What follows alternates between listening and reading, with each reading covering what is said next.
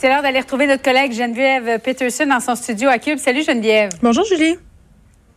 Alors, Éric Salvaire qui se retrouve encore une fois sur la sellette. Euh, il n'y a pas d'accusation. On va parler au conditionnel, bien sûr.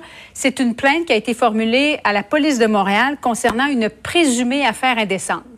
Oui, en fait, euh, et là, c'est important que tu le soulignes, là, euh, évidemment, tout ça est au conditionnel. Monsieur Salvaille qui se serait rendu dans un salon de massage de la métropole et aurait eu des comportements inappropriés. On parlerait d'exhibitionnisme et non d'agression sexuelle. Et là, on se partira pas un débat sur si l'exhibitionnisme... Je pense que même c'est un spa Geneviève. Hein? Oui, oui, c'est ça. Euh, parce que euh, c'était des, des massothérapeutes vraiment professionnels. Là. Oui, c'est pas un salon de massage érotique. Non, c'est un, un spa. Mais euh, moi, euh, c'est ça. Quand j'ai vu passer cette nouvelle-là, puis là, évidemment, tout le monde en parle, même si c'est hypothétique, c'est que ça jette quand même une lueur, en tout cas pour moi, tout à fait nouvelle sur l'affaire Salvaille, parce qu'on le sait depuis le début quand même.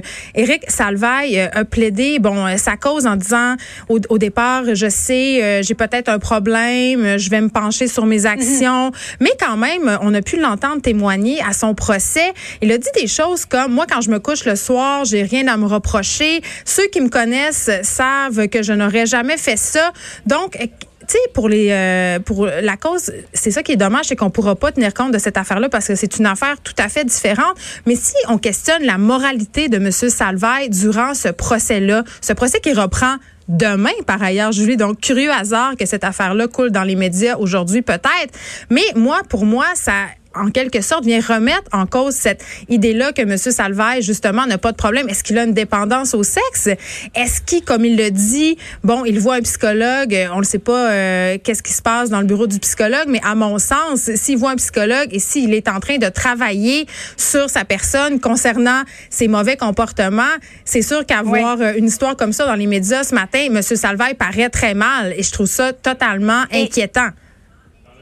Peut-être que lui, M. Salvaille, on parle bien sûr au conditionnel, ne serait pas capable de faire la différence entre une action indécente et une simple blague, hein, parce qu'il disait qu'il faisait beaucoup de blagues avec ses collègues, euh, qu'il n'aurait jamais fait ça dans un bureau de comptable, mais dans les médias, bon, euh, ça se faisait là. Je trouve que la moralité du milieu médiatique a le dos large dans ce cas-ci, Julie, honnêtement, là, parce que je comprends qu'est-ce qu'il veut dire. C'est un homme qui nous a tous euh, marqués par son sens de l'humour, sauf que se sortir euh, le pénis en réunion, je pense qu'il n'y a rien de drôle là-dedans.